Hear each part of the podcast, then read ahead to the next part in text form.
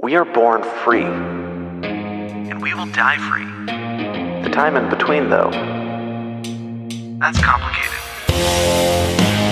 in that time, governments, institutions, and our egos will limit our ability to find true freedom in this life. These are real stories of real people overcoming the odds, persevering in justice, and unlocking their potential. Welcome to Finding Freedom. Here's your host, John Odermatt. Hey, everybody, welcome back to another episode of Finding Freedom right here on the Lions of Liberty Network. Really excited for today's episode. Got a uh, friend of the show coming on, uh, an entrepreneur, a, uh, a very es- established fisherman out in, uh, out in Colorado. Just all around good guy, Lance Cayko. We'll be talking to him shortly. But before I introduce Lance, I want to remind you all, ask you all, if you haven't yet, please come join us. Come join us. The water's warm. Dip a toe in first, maybe if you want to, and then jump right in. Um, join us in the Lions of Liberty Pride. You can do so by joining us on Patreon at patreon.com slash Lions of Liberty or on locals at lionsofliberty.locals.com. If you're one of those people who types in URLs and memorizes them, which is almost nobody now. So probably what you would do is you would just go to Patreon and you would type in Lions of Liberty. It would come up and you would select your level you want to join at. Look at the perks and all that good stuff associated with it, and uh, and you'll be part of the pride. You'll be in our Facebook group. We have we have some conversations there where you get to watch our our live streams when I have interviews like the the one with Lance today. You could have already seen it last week. You could have commented on it during the live stream if you were in the pride, but you're not, so you didn't.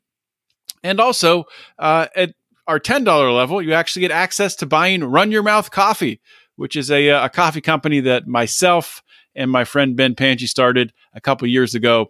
You'll get 15% off fresh roasted coffee at that level. We have other perks. You can actually produce a show at uh, at $50 and up, and you can actually at $100 and up, if you do $100 a month and up um, membership in the Lions of Liberty Pride, you actually get a short mention um, once per week on one of our episodes about maybe a podcast you have, a product, something of that nature. So check that out. And I guess the only other ask I would say, you know, if you're new to this show and you're liking you're like, how can I help these guys? How can I help them to uh, to grow their platform? I would say what you can do is you can, of course, subscribe. If you haven't done that, please click that little miniature tiny plus sign uh, that, that Apple uh, the, that the if you're listening on Apple Podcasts that they've changed probably about a year ago now, where it's it's hard to subscribe to a podcast now. You gotta like twist your finger to the side and like just try to hit that plus sign to uh to subscribe. It's an effort, but uh, if you like this show, hopefully. You'll make that effort or subscribe on whatever podcasting app uh, you fancy. And that's actually, know, one more thing I do want to mention. So, YouTube, a YouTube update. Uh, for those of you who have been with us for a long time, you know that we've had strikes and whatnot on YouTube, and we haven't been able to monetize. We haven't been able to do super chats, any of that stuff for years. We've always had like one or two strikes. And when you have that, you can't do any of that stuff. We're down to one strike and it's set to expire like within days. So when this has happened in the past, YouTube has somehow just gone through our archives and dug something else else up and given us another strike, which probably will happen. But if they don't, we'll be able to monetize. We'll be able to do super chats, more stuff with live streams, which would be awesome. But that might not happen. If it doesn't happen, then we'll be focusing more on Rumble, of course, and Odysee. So if you're a fan of Rumble and Odysee, we're we're growing our platforms there as well. So please come follow us on Rumble and Odysee. And with that being said, let's get to today's show. All right, we are live to the Lions of Liberty Pride, and I am joined here by Lance Cayko. Lance has been, well, he was on my show when it was Felony Friday. I don't even remember what we talked about. I think there was there was some case or something in Colorado where we were talking about that. But today, Lance is here to talk about his entrepreneurial journey, um, his success as a business owner, and uh, also success as a podcaster, also as a, a very uh, awesome podcast called Inside the Firm. um, and also his success as a fisherman. Really, not only just catching fish with he does a lot of that if you follow him on Facebook or on uh, on YouTube, but also being able to uh, to monetize it. So we'll get into that. Lance, welcome to Find Your Freedom, man. Glad to be here, John. Yeah, thanks for inviting me on, buddy. It's good to see you. It's good to talk to you again here virtually. Yeah, man. I, am doing this like three episodes in a row, two or three episodes in a row, where I'm really talking to you know friends of mine like yourself, who you know really have had successful you know entrepreneurial stories, and you know I'm I'm kind of lucky to know people like that who have really you know, stepped out and kind of built these businesses up from nothing. I mean, I, I, think I'm making the correct assumption that you know you don't have someone rich that gave you thousands of dollars to uh, to build your business, right? You you built this up basically on your own, right? Yeah, I mean, with the with the help of my business partner, my best friend Al Gore, not the president, but the good Al Gore, uh, the freedom loving Al Gore, the traditional kind of uh, family man Al Gore. Uh, yeah, hundred percent. So we we started our business in let's see, uh, we both graduated in 2008, and we graduated at the top of our class. Went to went to North Dakota State University, go Bison. And uh, in our world, it's like the Harvard of the Midwest in terms of architecture school. You know, it's a top 25 architecture school in the United States. And one of the things we were competing for, we went for a five year master's, so it was like a fast track. It's called the McKinsey Thesis Award, and it basically selects the top five students out of 40. And the original 40 also come from it's selected from 350 just to get in the architecture school. So it's highly competitive. I ended up winning uh, the McKinsey Thesis Award, and then Al likes to think that he took he, he he basically won in a different way. He got the Alpha Chi Rho Award, which was sort of this the best overall student, and that was selected by the professors. Um, so we graduated, and we were on top of the HoDo, which is a hotel in downtown Fargo, one of the kind of a posh hotel. We were standing around with our parents and our professors. And one of our favorite professors, who liked to call us the Renaissance team, his name is Daryl Booker.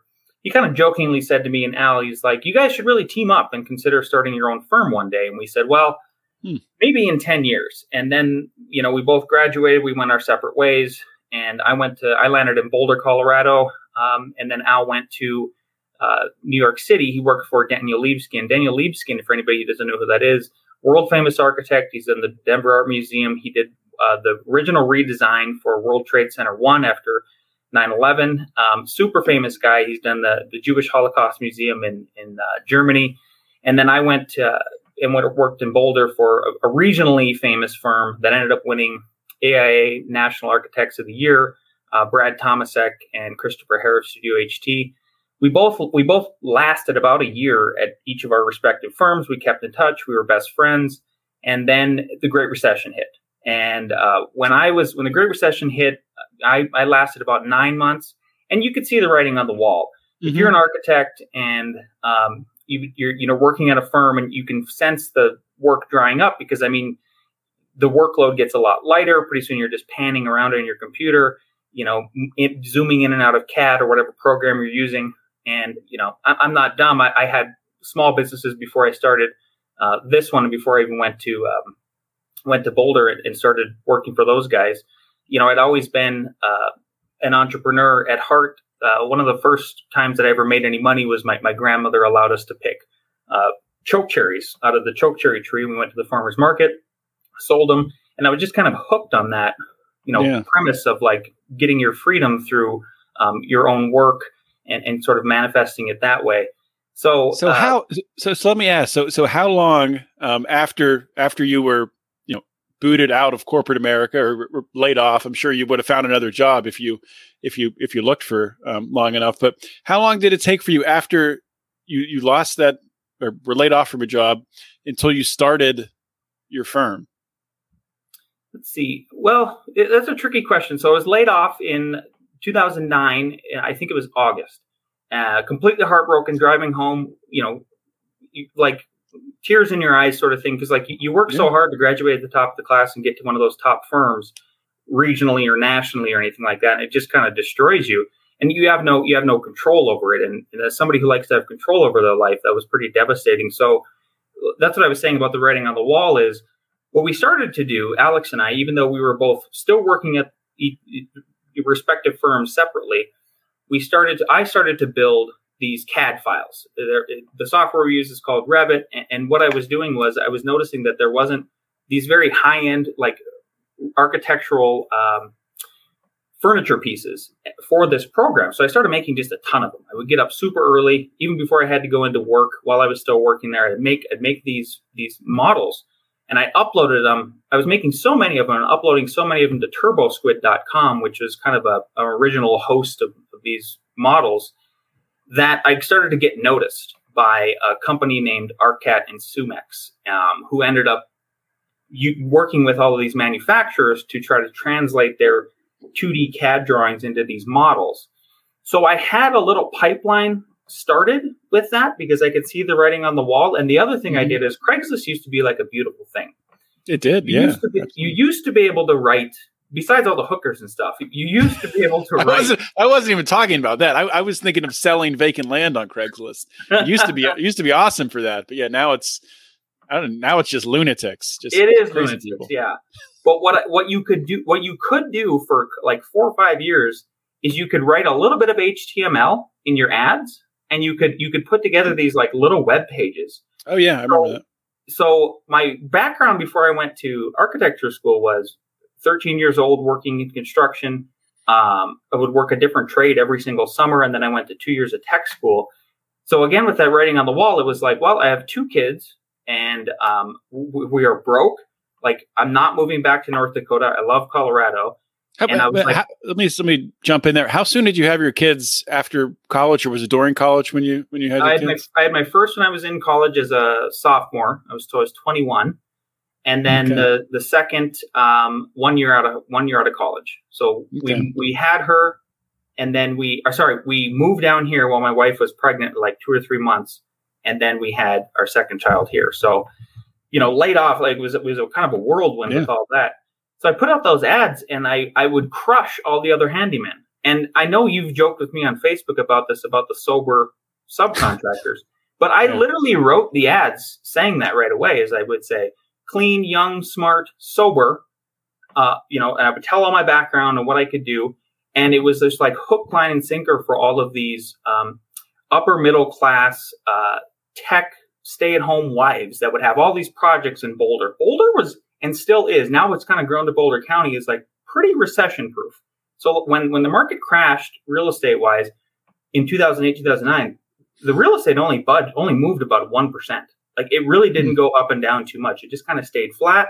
We're kind of seeing that now. Um, so basically, that August I was laid off. I started to line up all that handyman work. I never took out any kind of unemployment you know, insurance from the state or anything like that. I worked for cash. I paid the bills. Um, and then I started getting all that, all that, uh, CAD work from TurboSquid and Sumex and all of that.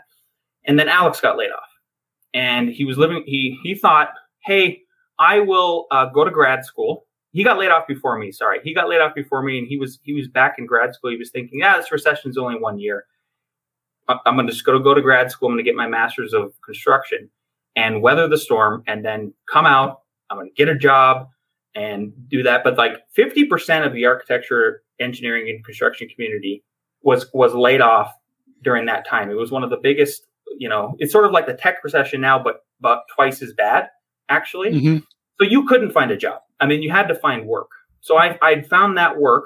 Pretty soon I landed a house. Then I landed a clinic, and the clinic was hilarious because the clinic, I had to be a licensed architect. I wasn't even a licensed architect at this point.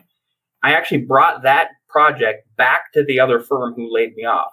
It was kind of funny, and uh, and worked with them for a little bit, and then ended up, um, you know, Alex and I would continue to talk, and I was like, well, I've got this house, I've got this clinic. I was like, how much money do you have? And he's like, well, I'm tired of hearing my mom and dad have sex in the next room, so I have like four thousand dollars. I'm I'm moving. Like I don't care. I was like, perfect.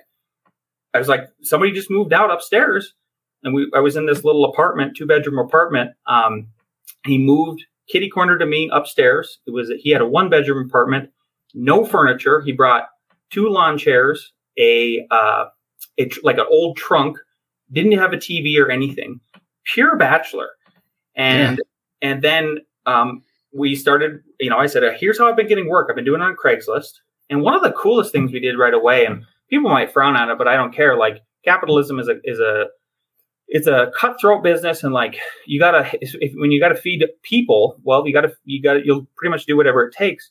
Mhm. And so we put out a fake ad, and it said, "Hey, you know, we're, we have land up in like the mountains somewhere, and uh, we want to build like a 2,500 square foot uh, uh, cabin.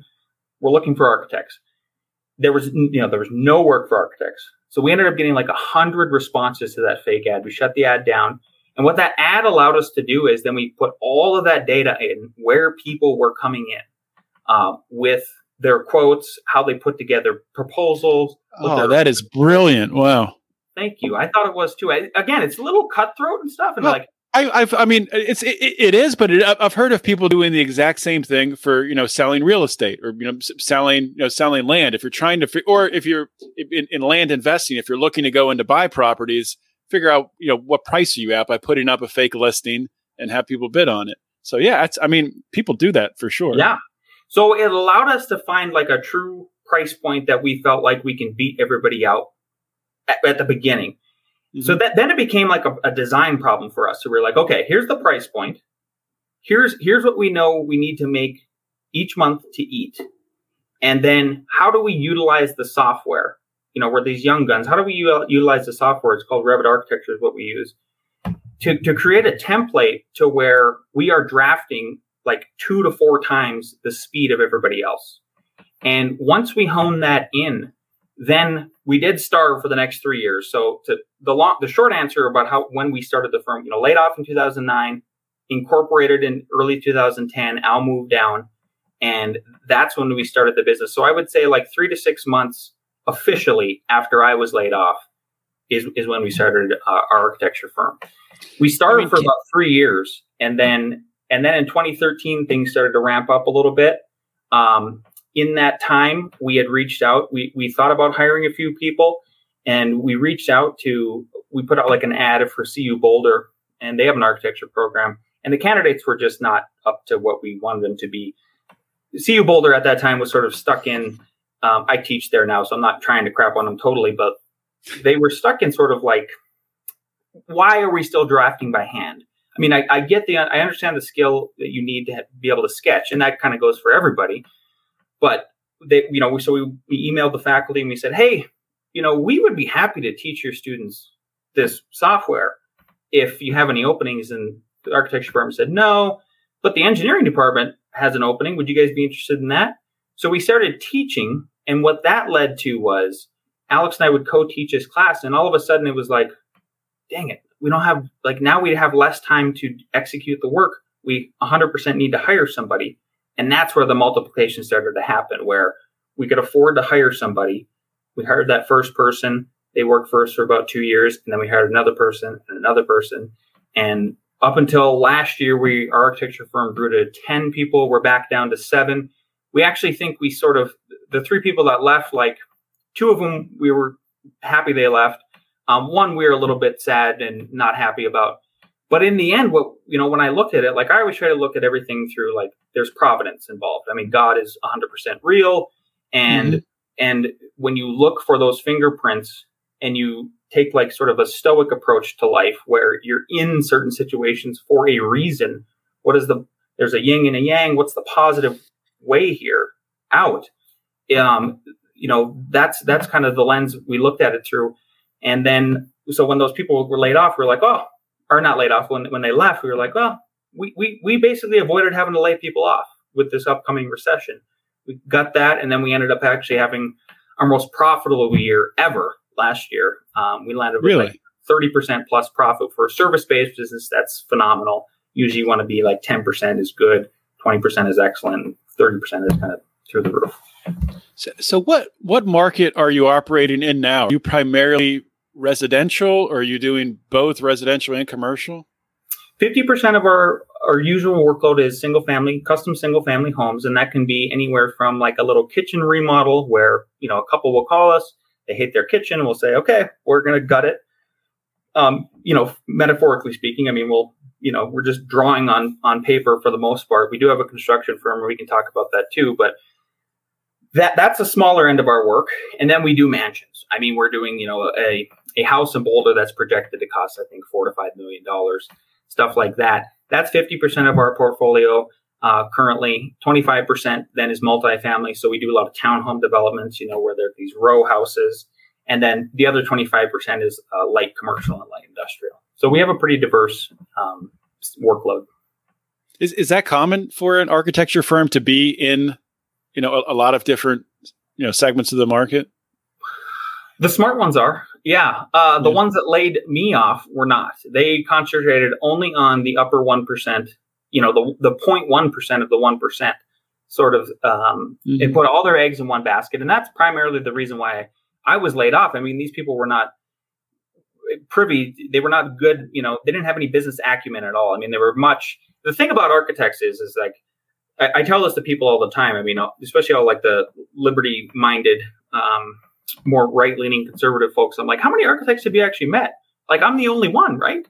Uh, and so, like, what I try to frame it as is like, you got to understand the the psychology of most architects is the complete opposite of mine. They don't understand basic, basic economics. It, this is not a business to them. It's all highfalutin art, and they are completely detached, typically, from like the working class, which we pride ourselves on. You know, riding this, we're right, we're right on the fence because we have a construction company and an architecture firm. And I, I love to tell clients that like we're equally blue collar, we're equally white collar, we're upper Midwest, um, you know, good old fashioned boys and girls, and uh, you know we, we can pick up a hammer. Like if we go on a mm-hmm. job site, we can pick up a hammer without you know hurting our delicate little hands.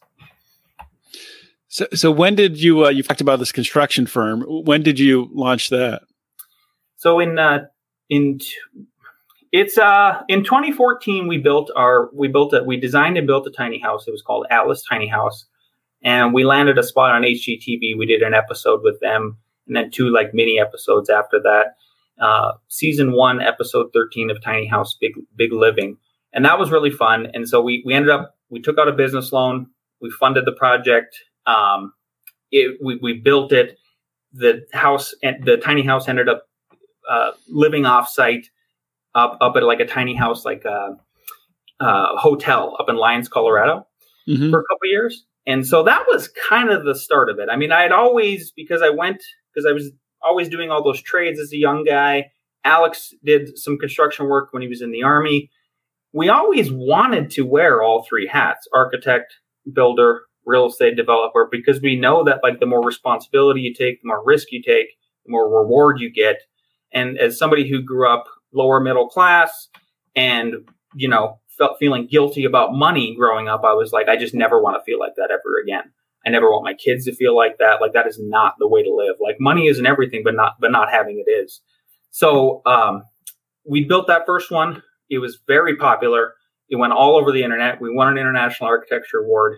2015, a year later, because that episode uh, ran about every two, two, two weeks, Subaru called us and Subaru said, "Hey, we want you guys to build two more of these, but instead of having these folding awning and folding deck on one side, we want it to happen on both sides. We want we want to put rock bands on the top of the tiny house, so we need to have it needs to have a deck that folds down, railings that fold up, like very difficult to build. I mean, we were completely yeah. inventing new engineering and foldability. It was truly a trans transforming. What did they want to use it for?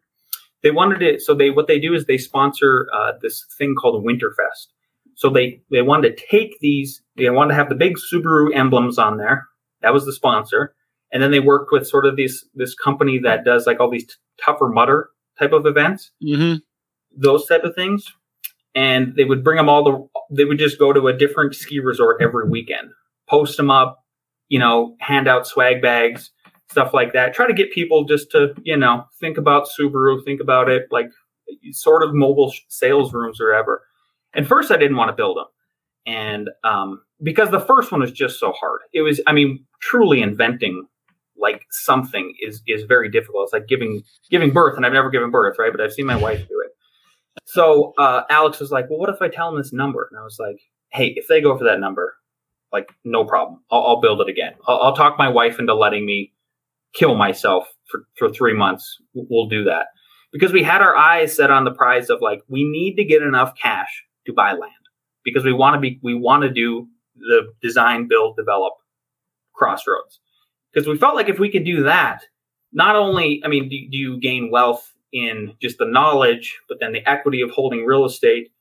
When I walk people through our headquarters that we designed and built and developed, and I point to the beams and I talk about the HVAC systems and I talk about what we can do, it's almost like it's like catching fish that are mm-hmm. very um, it just they're just hook, line, and sinker because I don't think there's there's maybe like two other architects in the whole state of Colorado that have done what we've done in terms of designing and building and then developing their own office and commercial and because because the architects aren't thinking of it like like you have uh, the value of it you know being able to to use it as a sales pitch right? 100% yeah i don't think they think of that. I think they think it's an it is an ego boost obviously. I mean mm-hmm. I, I, I mean i'd be lying if i you know pull up to the office every day there's a giant f9 on our glass big glass garage door it's awesome it's like yeah we, we you know we made it in a sense in terms of the town and the region where we operate and everything like that so then you know, we we did both of those builds. You don't have those are anarchy builds. There was no building codes. It was kind of beautiful because we just could do what we wanted. We had really good budgets for both of them. We could create really really amazing architecture and engineering with that. Um, so then we did. There was a profitable project for those two two uh, other tiny houses, and we had enough cash. We finally had enough cash, and lo and behold, back to Providence here this piece of land that we were looking at, another developer snatched it up, and they bought it for like one hundred and twenty thousand dollars. It was only a third of an acre um, in Longmont, but you could do you could do a mixed use development. And uh, a couple months, so we, we were just like, well, we'll just hold on to the cash. Maybe something else will come up, and because we wanted to do an infill project, and then we get my wife gets a call because she was a she still is a realtor, and she's like, you won't believe it, but uh, the developer that bought it, he he knew you guys were bidding on it, and he injured himself. He can't he can't take on the project. He wants to sell it to you guys. He won't even put it back on the market, but he wants sixty k more. We did the math. Like we're like, yeah, that still works. This was like a couple months later. I mean, Boulder County. He, he did he did nothing with it. Just it was just, just held it. Cash was king, right? Yeah. so uh, so we bought it. Um, we bought it a little bit unconventionally. So you know, probably as somebody who owns land, like most land deals are cash um, mm-hmm. e- even if they're just raising it through like multiple investors and stuff like that. That's a that's the way you should take down land. We did a three year balloon loan, so we basically put down I think thirty five percent, forty percent, or something on the land, and they're they're these special loans with this uh, with this company where it's kind of geared towards young guys like us who are a little, willing to be a little bit more risky. So it's a three year balloon loan because it's all due at the end. They're very small payments each month. But the idea is that, okay, you buy the land, do the due diligence, get all your soils reports done, environmental reports, all that, all that crap. Then it should, you should be able to get through the city within a year after you submit all your documents, do all the design work. It should take you a year to build, a year to sell. There you go. There's the three years.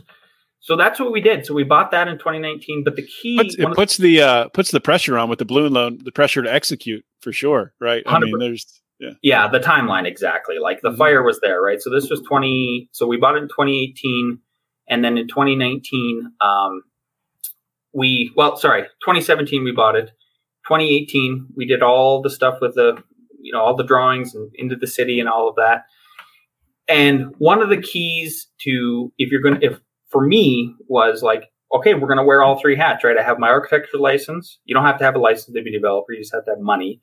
And then the second thing you have to, the third thing you have to have is you have to be like a licensed contractor to be able to do the work because we wanted to avoid, we want to put that money in our own pockets, right? The 10, 12, 18, 20%, whatever a contractor is going to charge mm-hmm. you. So I had to take a class B contractors test, which allows you to do, uh, all, all commercial up to three stories, um, or, and, and or residential. It's sort of like, it's a commercial level contractor took the test, passed it. It's open book, not the hardest part. Hardest part was proving the work. So you have to show a track record of work. But I had all that experience as a as a young guy working for all these other uh, contractors. So I put together a little portfolio. Building inspector said no problem, signed off on it, and then we we built everything in 2019, finished it in 2020, sold the last unit. So we did eight uh, condos, three story townhomes basically, and then nine condos one is commercial, the, the other eight are residential. We sold the last one uh, the day the market was at its high. I think it was like March 13th or March 15th, 2020, and then the next Mhm. day, it cra- and then the next day it crashed. You can't time it much better than that. No. Sure. at all. Yeah, yeah. It was a great, and then then we bought stocks and we did well again. So yeah, that's how we became. That's how we kind of started started wearing all three hats. We haven't done any real estate development. I don't know if we will. We might, maybe you know, maybe maybe a couple years from now. But right now, we're just trying to concentrate on uh, the construction arm. For, for me, mainly is to really get that profitable because it's only a baby. I mean, the architecture firm really took you know six seven years to really get the portfolio there, the SEO engine up, and all of that, all the reviews online, the staff in Mhm. place, the systems, and these last you know five five six years have been phenomenal. I mean, the the growth has been fantastic. We have a satellite office in Denver now, so we're just concentrating on that again and trying to become really really good builders with really really good subs. And then once we once we're in a good position again, I would love to try another real estate development. Yeah. But the first one was just like I worked 80 days in a row at one point, and it was just it was just intense. I mean, it was I was driving home today thinking about how difficult that was, but how crappy it would have been if we weren't going to an office every day that we own and that's outright ours and sort of have that. Yeah, not much time for fishing when you're working 80 to 80 days in a row, but we'll get to that in a minute here. Um, so I wanted to ask, ask a question about just your, your partnership with you and you and Alex. I mean, I'm, I, I work with a, a couple different partners and a couple different businesses, Lines of Liberty being one, of course, with, uh, with Brian and I. And, you know, sometimes navigating a partnership, um, you know, it, it can be difficult, not for any particular reason against, you know, one partner or the other, but, you know, just, just like anything, it's, it's not, it's not always easy. So, I- I'm I'm curious, just just from your perspective, you know, lessons learned or maybe things that that you and Alex do to uh, to make sure you're aligned and on the same page. Are there uh, any uh, any tricks that you've developed over the years? The the first the, yeah, the one big trick was just recognizing reality. So uh in in our so we went to school for 5 years in our third year. Actually back up. So so the second year um I had just kind of I've just I just observed people. Um I, I just really pay attention to like who who they're hanging out with, like why are some people gravitating to, towards some people? Why are some people not gravitating towards some people? I- is there like what would be the value of me uh, getting to know this person talking with them on a, on a different level than just you know um, the, the standard sort of you know high and buy sort of thing. Alex was a magnet. He so when i watched him in the first and second years of architecture school i was like why do is that why does everybody love this kid? Like what is what is with this kid? Like i'm like he's pretty average looking. He's you know six he's like six foot. Nothing too special, fairly athletic, but like I'm just like I don't know, you know, he just but like everybody loved this guy, everybody loved this guy, and I was like, there's something to this guy. So I was like, uh, so second year, uh, we get to the first studio, and I he sat down, he picked his desk, and I made it a point to sit across from him, and he did not like me. He Alex didn't like me because like uh, he said, well, you're you're you're smooth when you're talking to girls, and I don't like that. I'm like, okay. I'm like, all right, well, like, what? I don't know what to tell you, buddy. Like, you just got to have a little bit of confidence. Um, so he didn't like me, but then we ended up liking each other, and um, then third year happened, so we at least could tolerate each other. There wasn't there wasn't any bad blood or anything. Third year came about, and he said. Uh, we, both were team captains for like these two different design projects with different teams. And what we saw what, what we would witness is we were like, man, if, if just Alex and I were on a team, we would fill these voids that the other person can't fill. So I'm much more of an engineer type of brain, um, much more linear thinking. Alex is much more uh, spherical thinking. So he's thinking about the big picture. He's more interested in telling about the story. I'm more interested in telling about how it's going to get built.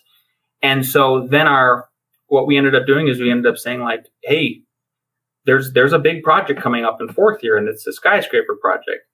It's your your senior capstone project. Um, you design a skyscraper. It's a big deal. It's a lot of work, uh, and you did do teams of two. And we said like whatever it takes, we're going to be on the same team, right? Yeah. So we when it was time to pick partners, We made sure we had we did everything we we could to be on the team. Sure enough, and then we won the skyscraper competition. And from there, I mean, you work with somebody for that long in that kind of an intense environment. Architecture students Mhm. are notorious for not sleeping um, and just kind of grinding it out. And so you really get to know somebody and his discipline is something that I would say we share equal discipline. So there's no filling a void there. It's sort of like a two headed dragon of discipline. Um, going to bed early, waking up early, um, and getting to the studio before everybody else does, and then grinding it out and getting it done, and just being very um, methodical with how, with how we tackle problems. So that's all translated over to us um, then in business. And so what we did in business when we first started is I would do most of the billable work. But the idea was is like we had to get our name out there somewhere. So Alex would work on one of the first things he did is he did this uh, flood house, which is a house that he did from his thesis. We made the front page of the Fargo paper uh, within like a couple months after he moved down. Um, we started that tiny house project. It was just a website at first. It was Blake's Tiny House, and but TV that, that was right when the tiny house movement was just sort of taking off, yeah. and TV like the TV shows were starting to butt out, and we would get a call maybe like once a month, CBS, NBC, HGTV. That we wanted to do this. We didn't have any money then, so we couldn't do it. We kept all those contacts and We did a sizzler or two. Some crews flew out and filmed us and stuff. So let, let, let me jump into a question I thought of. So do you get paid anything? Like I'm sure you get paid something when you're on TV, but you or, or nothing for that. For those reality shows, you don't even get an appearance fee. really? You get the adver- you get you get the hey, here's some advertising for you guys, and it paid off obviously because I already told the story about it led to getting Subaru and then the land Mhm. and you know all that trajectory. No, and then so we've had other. Uh, we get these calls. Uh, we haven't got one for a while, but we would get them like maybe once a quarter. And a lot of it was like uh, uh, off the grid kind of kind of houses and stuff. And they were like, "Do you have any clients?" You know, that's the first thing they come to you is like, "Do you have any clients?" I'm like, "Oh my god, you guys don't understand those people." who want to build the off the grid thing, they don't even want to be known at all. Like these are truly off the grid wackos. So that's the first problem. And then, the, then if we would have somebody, then I've always told them as like, I will be on television again if there's an appearance fee because it's work. Like you are acting hundred percent. I mean, they want the drama. You're not getting a lot of work done. Um, I would only do it with an appearance fee now. So Yeah, I, I mean, I, it's it's hard to believe that you know people do it, and, and I mean, doing it one time is one thing, but yeah, if you're doing it over and over again, um, I mean, of course, if if you have a show, you're you're getting paid for that, but that's a whole different conversation. yeah, Um, Yeah. So so so that that's that's the dynamic of our partnership is there's some days he's good good cop, some days I'm I'm bad cop. It's happened in meetings and you know, since we do our podcast, we've done gosh, 500 episodes or something now. And then we've we've done plenty of speaking engagements that universities have paid us to do, roundtables of other architecture podcasts and stuff like that. Um, and then plenty of business meetings like we just know what either person is going to say. I mean, it's mhm. it's pretty much there at this point. But it's we still fill these these gaps. And now lately, since now we're like we're seasoned business owners, you know, our firm's been here for 13 years now. Um, won a lot of awards. We're we're a recognized name in Colorado, 100%. People know who we are. Uh, basically, you know, it's just it's we push each other now. So he will have an idea and then I will be like, ah, well, now I gotta, I have to push myself for for another, you know, for another idea, and, and just keep moving it forward and sort of accelerating in that way. Our biggest thing lately is we really want to try to harness AI for architecture. So taking out like the stuff Hmm. we don't want to do, right, and automating that, and we hope it can level us up again. The way it leveled us up when we first started our firm and kind of beat out all those other architects who were much more worried about the art and not the business. Yeah, that well, that's a really interesting conversation. The whole AI conversation and how that i that that's a good a good way to to think about it. To bring up how a, a way a, a smaller firm or a smaller company could use it to really level up and get on the same, um, you know, platform as these as these larger giants that have a, a lot more bureaucracy and they can afford a lot more waste.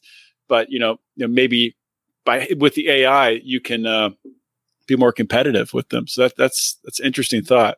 keep the same fee structure, do more, do more with less people, and the profit was going to go up. I mean, it's a very simple equation for me. If we could just Yeah. figure it out, it, it really is bleeding edge at this point in terms of the architecture community. There's a so we're actually testing it out like this week and next week. There's like three different programs that we've been working with. They're sort of beta programs. We've had to sign NDAs and everything. Um, but we're really excited about it. And basically, just to the viewers and listeners, is to make it as simple as possible to understand is like we will do a cool design, right?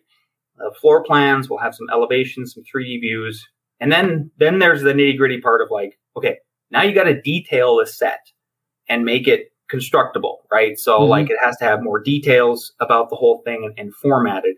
That's the part we want to concentrate on first. That should be an easy one to actually tackle because we can tell the AI, here's the goal, here's where we're at, sort of fill the gap for us.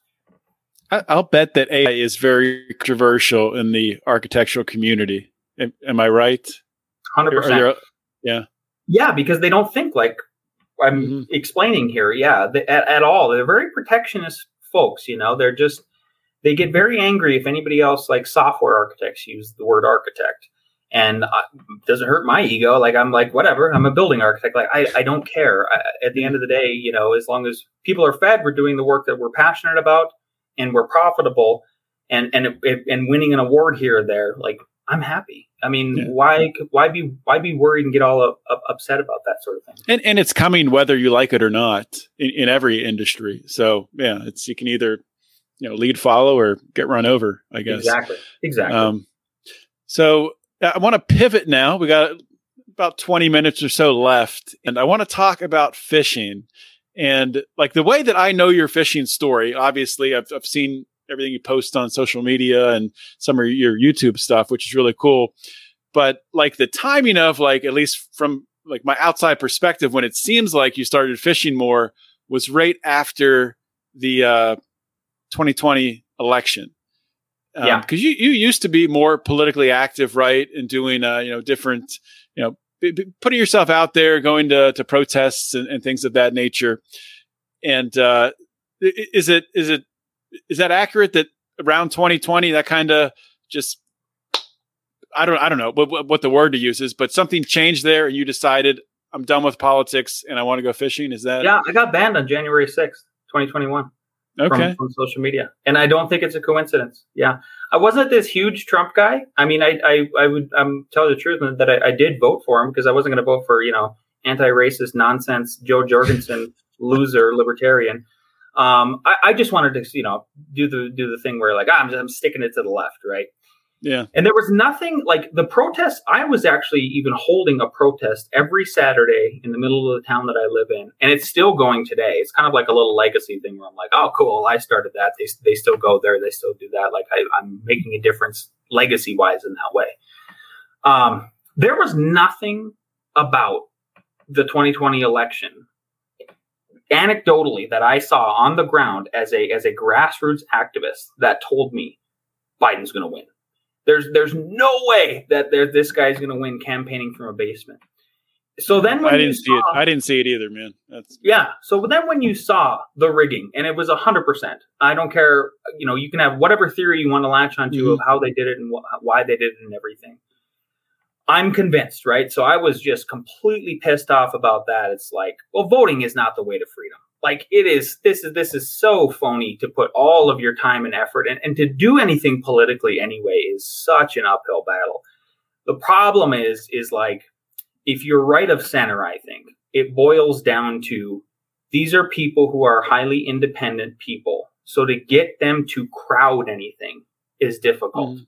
It's very hard. So like it has to be a very special moment for all of that stuff to happen. And uh, and as a guy who is successful at almost everything he tries, like the monetization of fishing, for God's sakes, I was just like, this is I can't I can't be successful here. And it's it's like out of my hands to be successful. And the icing on the cake was when I when I got banned from social media um, for for I don't even remember what it wasn't anything I really even posted. It was just a across the board. I guarantee there's a blacklist over at Facebook, January 6, 2021. You know what happened? Boom, Mhm. banned. So the same, you know, same, all all with anybody who's right of center who was sort of a outspoken figure. because I had access to to pages, um, you know, the LP being libertarian, couple million followers in my pocket, and some of the memes I would post would just go nuts. I mean, very famous people would end up posting, like Jack Posobiec, um, that sort of thing. So when you kind of get that target up, when you make a target for yourself, I was like, this is what's the end game for me? Is the end game? Am I going to get anything out of this, or should mm-hmm. I? Should I focus on something else? And as you know, so if it was 2021, well, I would have been 37, 38. And I was like, at the same time, you know, there wasn't anything to do because of COVID and all that crap. And I was just so sick of society. And then our kids are all teenagers and they don't really care about us whatsoever. They're like, they got, I got their own friends. And I was like, what? Like, I'm, I can finally afford to buy any kind of fishing stuff I want. And I moved here to Colorado a long time ago, being a trout addict like I'm just going to do that now. Like I'm just going to go full. This is my opportunity. Mm-hmm. So that's what I started doing. I just kind of went nuts. Um, I would just be a very obsessive about it. So that first summer, I would I would go at least three times a week. I would go on these very very deep hikes, a lot of them solo, and it was a, very much a spiritual endeavor for me, kind of refinding myself, re re getting back to like what is important in life um, God, family, fishing, mm-hmm. You know, successful businesses, relationships, um, and just getting to that peace again. And I kind of checked out even from business. I mean, Alex will tell you, like in 2021, we had we only were seven percent profitable, and I, a big part of that was I was just like, I'm checked out. Like I, I'm. It was on the heels of the development too, and we were almost litigated against against these by these by these horrible people and I was just like, what, what is this all worth? So um, that led to, and then after doing that for about a year, I was like, there are so many magical moments I should have had on film. I mean, the places I'll go to are just sometimes uh, uh more often than not. I would say over ninety percent of the time, I'm the only person on these lakes. I'm the only person at the end of the trail, mm-hmm. and just the things you see and the way the the fish are caught and the experience. I was like, I want to take other people on this journey with me. And then I remembered my mother would say this over and over again uh, to my first wife, my current wife, other people. She was like, when Lance was a little kid and he was in second grade or something like that, like, you know, when you fill out the, the, you, what do I want to be when I grow up? It was professional fisherman. That was, that was like the dream when I was a kid. And I was yeah. like, I'm a big believer in like, you should do everything you're passionate about that you could fail at before you're 40 because then you have time to recover in your 40s financially or, or what or reputation wise or whatever mm-hmm. to do that. So then you fast forward uh, one year and then I, I decided to buy a couple gopro's. My friend bill mccarthy kind of set me up with all the equipment. I already knew photoshop really well from all the meme making and just architecture school. I knew premiere a little bit to do the video and i just taught myself and he taught me the basics of like putting together video and and now that's that's one of the things I do. So, so take us through um, just really a day when you go fishing. Um, you're talking about you're going on a long hike, sometimes solo hikes. How long? How long is the hike in? Um, w- w- when you fish, I mean, how how are you out there most of the day? Is it is this like a full day trip that you normally do? Yeah, it, it varies, but like the most, I would say if it's so ice fishing, it's ice fishing season right now. And uh, when I would first go, um, how about this? I, I, I, didn't start ice fishing first. I just started to do like the picture behind us, you know, go up mm-hmm. to these very high alpine lakes and stuff. A lot of it was just exploration because I'd never been to these places, and they're literally it, it's an hour from my house to all these trailheads. I have access to the Indian Peaks Wilderness, Rocky Mountain National Park, James Peak Wilderness. It's kind of incredible place to live. Uh, so a lot of it was just exploring right away, and um, but some of the hikes vary between two hours up and then, or, or, sorry, two miles up and two miles back, and those lakes are usually like eight or eight or nine thousand feet. But the mm-hmm. real magical special ones are all the way up at the Continental Divide, twelve thousand feet in the air. Wow! And those ones are about four to five miles up, and you're yeah. usually gaining between two or three thousand feet I'll put my um, a big pack on. Um, now, you know, what I used to do too is I, I would pack a lunch, But now I've taken it even further Is like, I don't even pack water. I don't pack any food. It's a fasting exercise as well. And then I, I, I fast pretty much the whole day. So if I get on the trail, um, I try to get on the trail like some of these uh, trailheads get really packed with people because there's so many people here in Colorado now. I'll try to get on the trail before 6 a.m. And then I'll usually get up to like maybe like uh, 9 or 10 a.m., start fishing.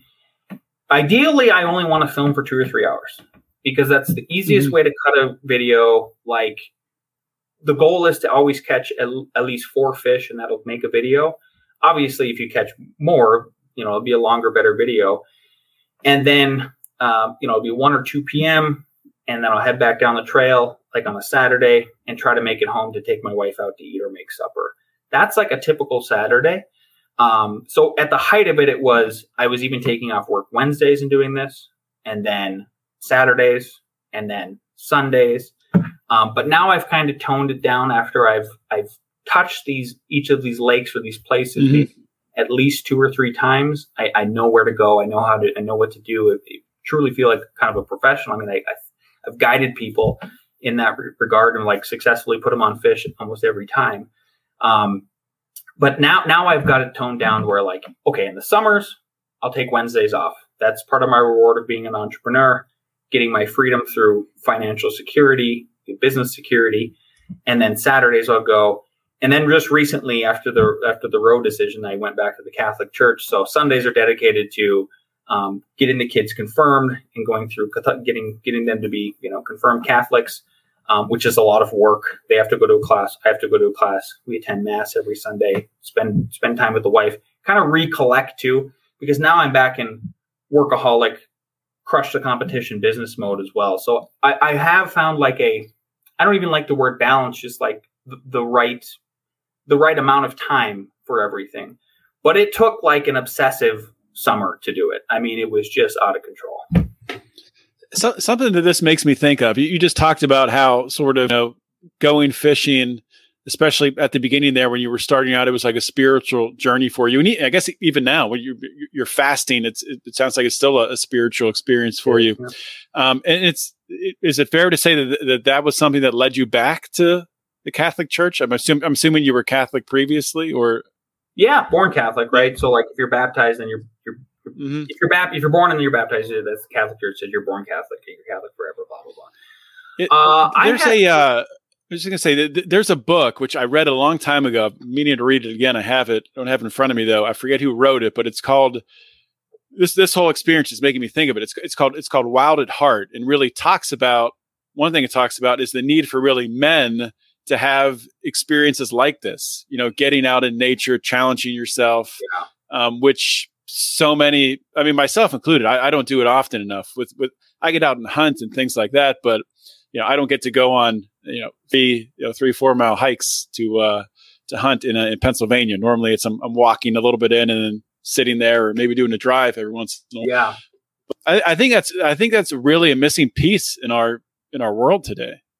It's huge. It's so huge. It's so huge yeah, it's just uh, I tell my wife like I'll, I would I come home and I'll still say there once in a while and I'm like I felt like I could have died today. Not not that I not that I was uh um not not that I wanted to, but that like mm-hmm. like any of these cliffs you see behind me, like there's instances where you're literally looking at death. I mean, if I took if if the rock slid the wrong way and I'm all by myself, I was like, I, I, so I really couldn't explain it. And I, I still can't kind of explain it, but like there's just a gravitational pull that pulls me to that solitude and that danger and that vulnerability that hmm. mm. really special. So, uh, you know, I, I think it would probably had part, I think it was just sort of me recentering myself. I'm not so sure that, you know, God metaphorically or literally came down and said, like, you need to go back to the church. It was a slow trickle towards that. You know, I had tried, um, left the Catholic Church. I only got my son baptized. Daughter is going to get baptized this Easter and stuff. But I, I had always felt it pulling me back there. I had always I, the tradition, the beauty of the Catholic Church. It, you know, Tom Woods has written about it. Like it literally built Western civilization. Like you can talk trash about you know mm-hmm. all the nasty things. No, nothing's perfect about any church or anything like that. Yeah. And then the Roe decision, when four of the justices who were Catholic, I was like, this is, I, I can't, uh, what more proof do you need, Lance? You should go back. Yeah, that's that's pretty cool, man. Um, so so with with fishing, I mean, you said uh, or your your mom said when you were a little kid you had a goal of being a professional fisherman. So how how far do you take this? I mean, is this something that's just going to continue being a hobby that when now you've monetized, or um, are, are you going to you going to keep pushing? Uh, I'm going to keep pushing, yeah, because it's still working. So, uh, like, I'm having, I'm finding that I'm having to adapt to this stupid TikTok culture and make shorts which is fine. Uh, I just had to like get over my grumpy old man self and go like, okay, I, will No one I'll has an attention span anymore. That's why. Yeah. so I officially monetized it. Um, maybe only a month or two into it, which is awesome. And I, I've always had this obsession of like monetize everything, like make money at every single thing you do. It, and it's not like I live this lavish lifestyle at all. Like I drive a used suburban I just put a six thousand dollar transmission in because I refused to buy a new truck. Um, you, you know, I grow a garden. Like we eat mm-hmm. the fish I catch. You know, I, I, live a pretty frugal life. Like I'm not doing this outlandish, crazy stuff. Uh, you know, buying big boats and stuff like that. So I monetize it uh, on Newsbreak was the first place, and people are like Newsbreak. I'm like, yeah, they actually have like 10 million, 10 million subscribers or something per month. And at first, what they were doing, which was amazing, but I don't think they'll ever bring it back, is if you put up a video that was between 30 seconds and two minutes, you would get 25 bucks, no matter how many views it got. Really? So at one point, I was making almost a thousand dollars a month. That's sort of the height of it. Um, now it's trickled down to like I only make maybe two to three hundred bucks a month but uh, it pays for you know all my fishing stuff, which I don't even need that much anymore because I've kind of got it all in the bag now, and I know what I want to use and all that sort of thing. So now what I'm using, now what I'm doing is I'm taking that newsbreak revenue, uh, and I couple that with my YouTube channel. The YouTube channel just got monetized. You have to have a thousand ball. You know this. You have to have a thousand um, subscribers, 4,000 watch hours and stuff. We're, we're, we're not, we can no longer monetize on YouTube. We perpetually have two strikes. So oh, no. Uh, yeah. You're bad guys. Yeah. yeah. so what I do is I take the newsbreak money now and I divvy it up and I promote three or four videos on YouTube a month. Um, yeah. So the goal is, I don't know if I would ever professionally guide. Uh, I, I, I guide people maybe two or three, maybe two times, two or three times a month um, people that have, a lot of people who have never went fishing before, who are just like close friends, and it's sort of like an honor thing of me giving back and sh- like showing them and teaching them and showing them a good time. They they might not ever go up to this place, let out like in this background because it's it's a hard hike to do. Mm-hmm. So, so like it, there's nothing pointing me in the direction of stopping doing it, even beyond money. Because like one, one story I'll share with you real quick is I just met this guy, I, and I've met these like through the politics that I was doing with Rally for Our Rights and the Libertarian Party and, and all of that, that's where I made all my local friends. You know, it took me a decade to find like real local friends. Some of them are now my employees. Uh, Leslie Hollywood is doing our website, redoing yeah. it for us. And so I have all these awesome, awesome friends that I agree with politically. My wife loves them. She sold them houses, all that kind of good stuff. And then the fishing community now is in play. And I'm like, you know, people find me on Fish Angler, people find me on Instagram, people find me on YouTube, and then Fish Explorer. And on Fish Explorer, I'm the regional editor for the Indian Peaks Wilderness, James Peak Wilderness, and Rocky Mountain National Park. And this guy reached out to me the other day. His name is Dallas, uh, maybe in October, and he he was like, I, I want to try some of these. You know, I'm, I'm tired of fishing on the Front Range in Colorado. It's very flat, and then the mountains are behind us. And I was like, sure, I'll take you. Like, uh, let's go up to. I'm, I'm planning on going to Blue Lake. That was a crazy hike. It was like four and a half miles, like one of those very, very, very hard ones. Mm-hmm. So he went on the hike with me. He it, it, was very difficult for him, and I just cruised up the mountain. And uh, he now, and so I've fished with him now three or four times since. Right after he got off the trail with me, he was like, "I'm changing my life." He quit drinking soda. He wow. started working out again and now he's like 30 pounds lighter. He's in excellent shape. He's 36. That is awesome. So there's, so there's stuff like that that happens where I'm like, well, how isn't that Providence? Like I'm supposed to, I was supposed to, I was supposed to go through this whole big journey, and now I've, I've like influenced that guy to live a better lifestyle through mm-hmm. one trip with me. Yeah, I mean, and that's you know, people talk about how influencers are you know bad people or you know kind kind of painting with a, a broad brush, but that's just I mean, just, there's so many different ways to influence people. I mean, some random person looking you up found you.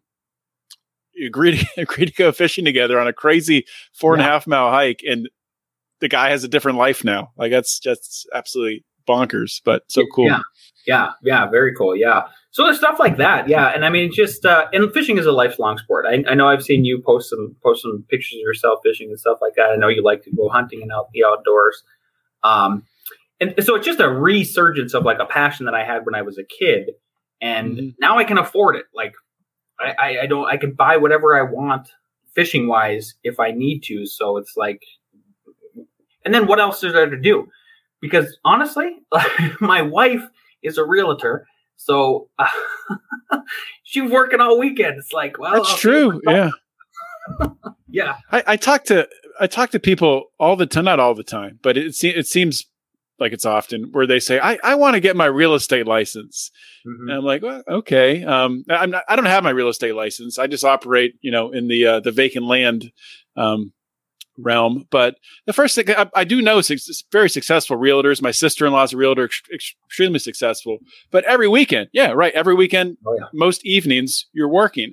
I'm like, if you want to, you want to pursue that, go for it. Just want to warn you, you're not going to have weekends the rest of your i mean as long as you're being a real estate agent if you want to be successful yeah uh, real estate agent has become like this like sexy career and it, it can be right but i think I, I, don't know where it got like this this sort of uh thing associated where it's like easy money it's it couldn't be farther from the truth i think it's all the grant cardones of the world you know those guys yeah.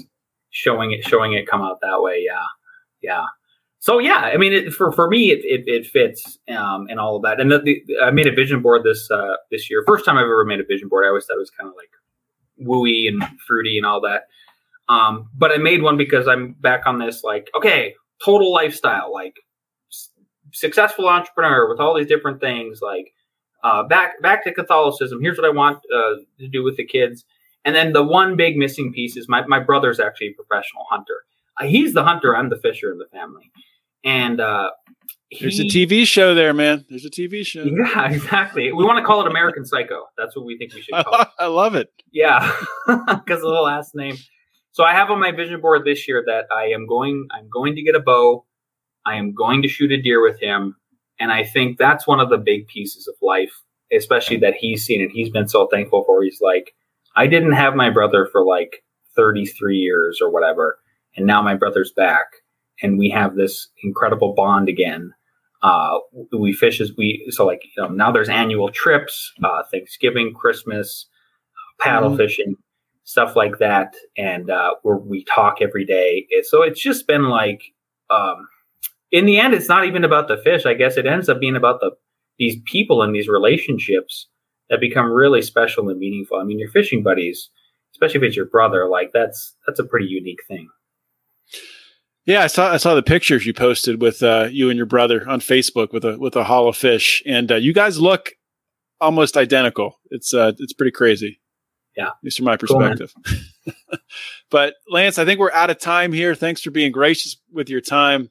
Before I let you go, you got stuff to plug. I know you got the podcast, F9 Productions, uh, your social media. So plug away.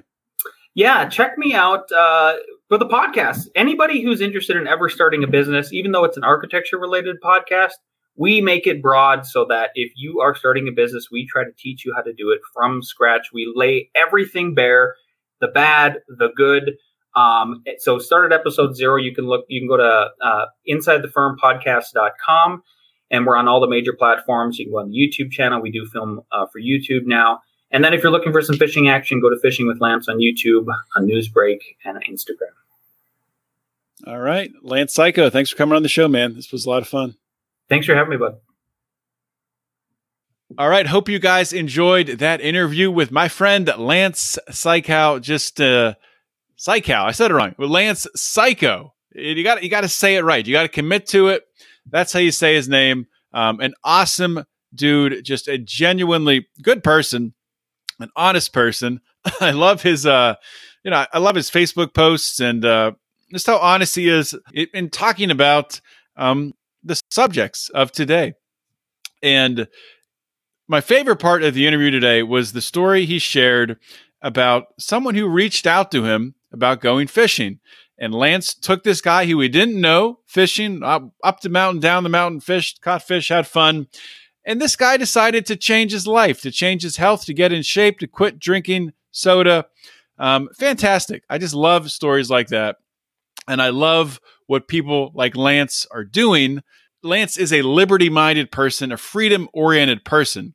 And he's tried the political stuff, right? Which, you know, there's a time and a place for that but he's applying uh, the principles that guide him um, not to uh, politics per se, but to his life, to his business, to his family. And that, my friends, is what we need to do as liberty as liberty lovers, as people who want to live in a free society. Um, I think we all, myself included, could do much more to embrace that and to really, really um, exemplify that behavior um, to our peers, to our friends, to our family, to our communities. So that's what I take away from this interview. Let me know what you take away. Let me know on Twitter. Follow me at John Odermatt. You can also follow me on Instagram at John Odermatt or find me on Facebook. John A. Odermatt is what I'm listed at on the, on the old Facebook URL. So you can find me there too. And you can always shoot me an email john at lionsofliberty.com if you have a guest suggestion, if you just want to give me a comment on the show um, or anything else of that nature. I do read and try to reply to every message and email that I get. So appreciate you all. Appreciate everything you all do for uh, listening to this to this show to this program, listening to Lions of Liberty as a whole, to Brian's show, and everything we do here. Um, you are the reason why we continue to uh, to fight on and press on, and we will not stop. We will not stop. So, hopefully, you all have a great week, and I will talk to you all next Monday. This is John Odermatt signing off. Always remember to keep your head up and the fires of liberty burning.